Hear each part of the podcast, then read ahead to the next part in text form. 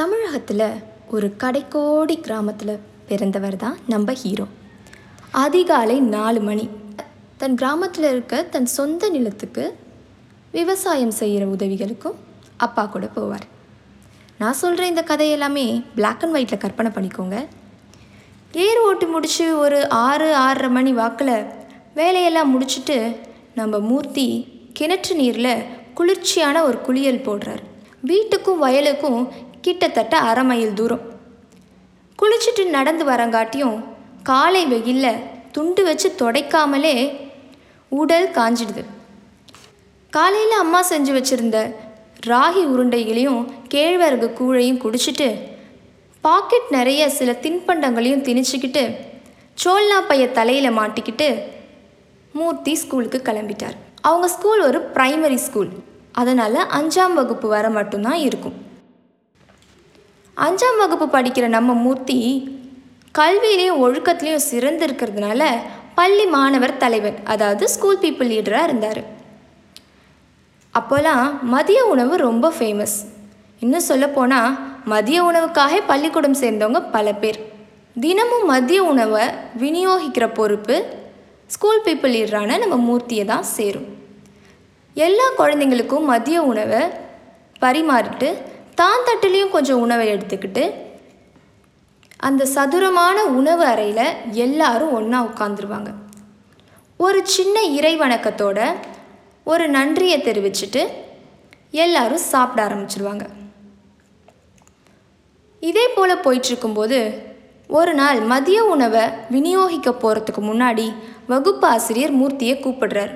மூர்த்தி இங்கே வா. சொல்லுங்கள் சார். வகுப்பாசிரியருக்கு பக்கத்தில் மூர்த்தியோட நண்பன் வேலன் இருந்தான். சார் இவனை மதியானம் சாப்பாடு போட விடாதீங்க சார். எப்போ பாரு அவன் தங்கச்சிக்கு மட்டும் அதிகமாக சாப்பாடு வைக்கிறான். இந்த பழியை கேட்டோன்னே மூர்த்தியோட மனசு கலங்குது. சார் அப்படிலாம் எதுவும் இல்லை சார். இவன் பொய் சொல்கிறான் இல்லை சார். இது தினமும் இப்படி தான் நடக்குது. இவன் எப்போ பாரு அவன் தங்கச்சிக்கு மட்டும் உணவு அதிகமாக வைக்கிறான் எங்களுக்கெல்லாம் கம்மியாக வைக்கிறான்.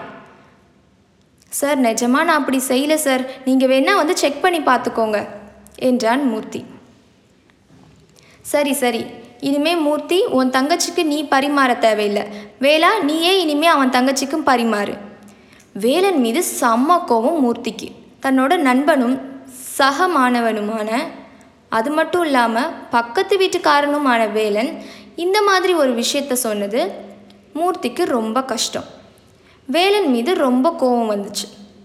ஆனால் சில நாள் கழித்து பார்க்கும்போது தான் தெரிஞ்சுது வேலன் மூர்த்தியோட தங்கச்சிக்கு மூர்த்தி வச்ச அளவை விட அதிகமாகவே சாப்பாடு வச்சுருக்காரு.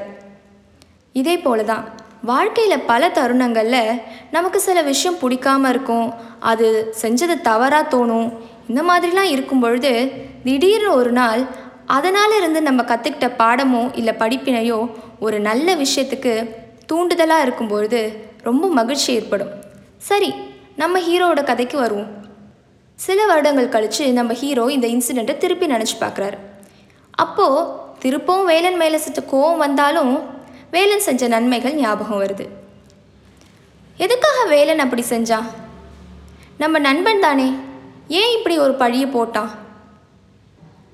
அப்போதான் மூர்த்திக்கு புரிஞ்சுது வேலன் அவர் மேலே பழியெல்லாம் போடலை வேலன் மனசில் தோணதை செஞ்சுருக்காரு சொல்லியிருக்காரு.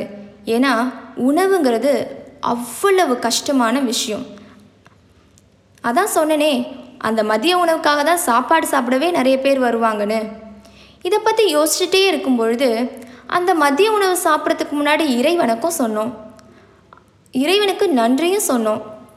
இது இறைவனுக்கு மட்டும் நன்றியோடு நிறுத்துகிற ஒரு விஷயமான்னு யோசித்து பார்க்கும் பொழுது தான் அந்த உணவு திட்டத்தை கொண்டு வந்தவர் கண்ணுக்கு ஞாபகம் வராரு. ஆயிரத்தி தொள்ளாயிரத்தி ஐம்பத்தி நாலில் முதலமைச்சராக பதவியேற்கிற அவர் பத்தே ஆண்டுகளில் வெறும் பதினைந்தாயிரம் பள்ளிகளை ஐம்பதாயிரம் பள்ளிகளாக ஆக்குனார். பள்ளிகளை இலவசமாக திறந்தார்.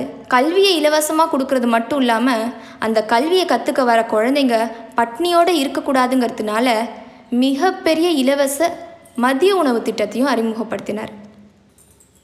அப்பேற்பட்ட பெருந்தலைவரான காமராசரோட பிறந்த நாள் அன்னைக்கு அவரை நினைவு கூறும்போது பள்ளி வாழ்க்கையும் ஞாபகம் வருது. கேட்டுட்ருக்கீங்க? Mister Murthy's diary only on காற்றினிலே the bilingual saga with me Ambika.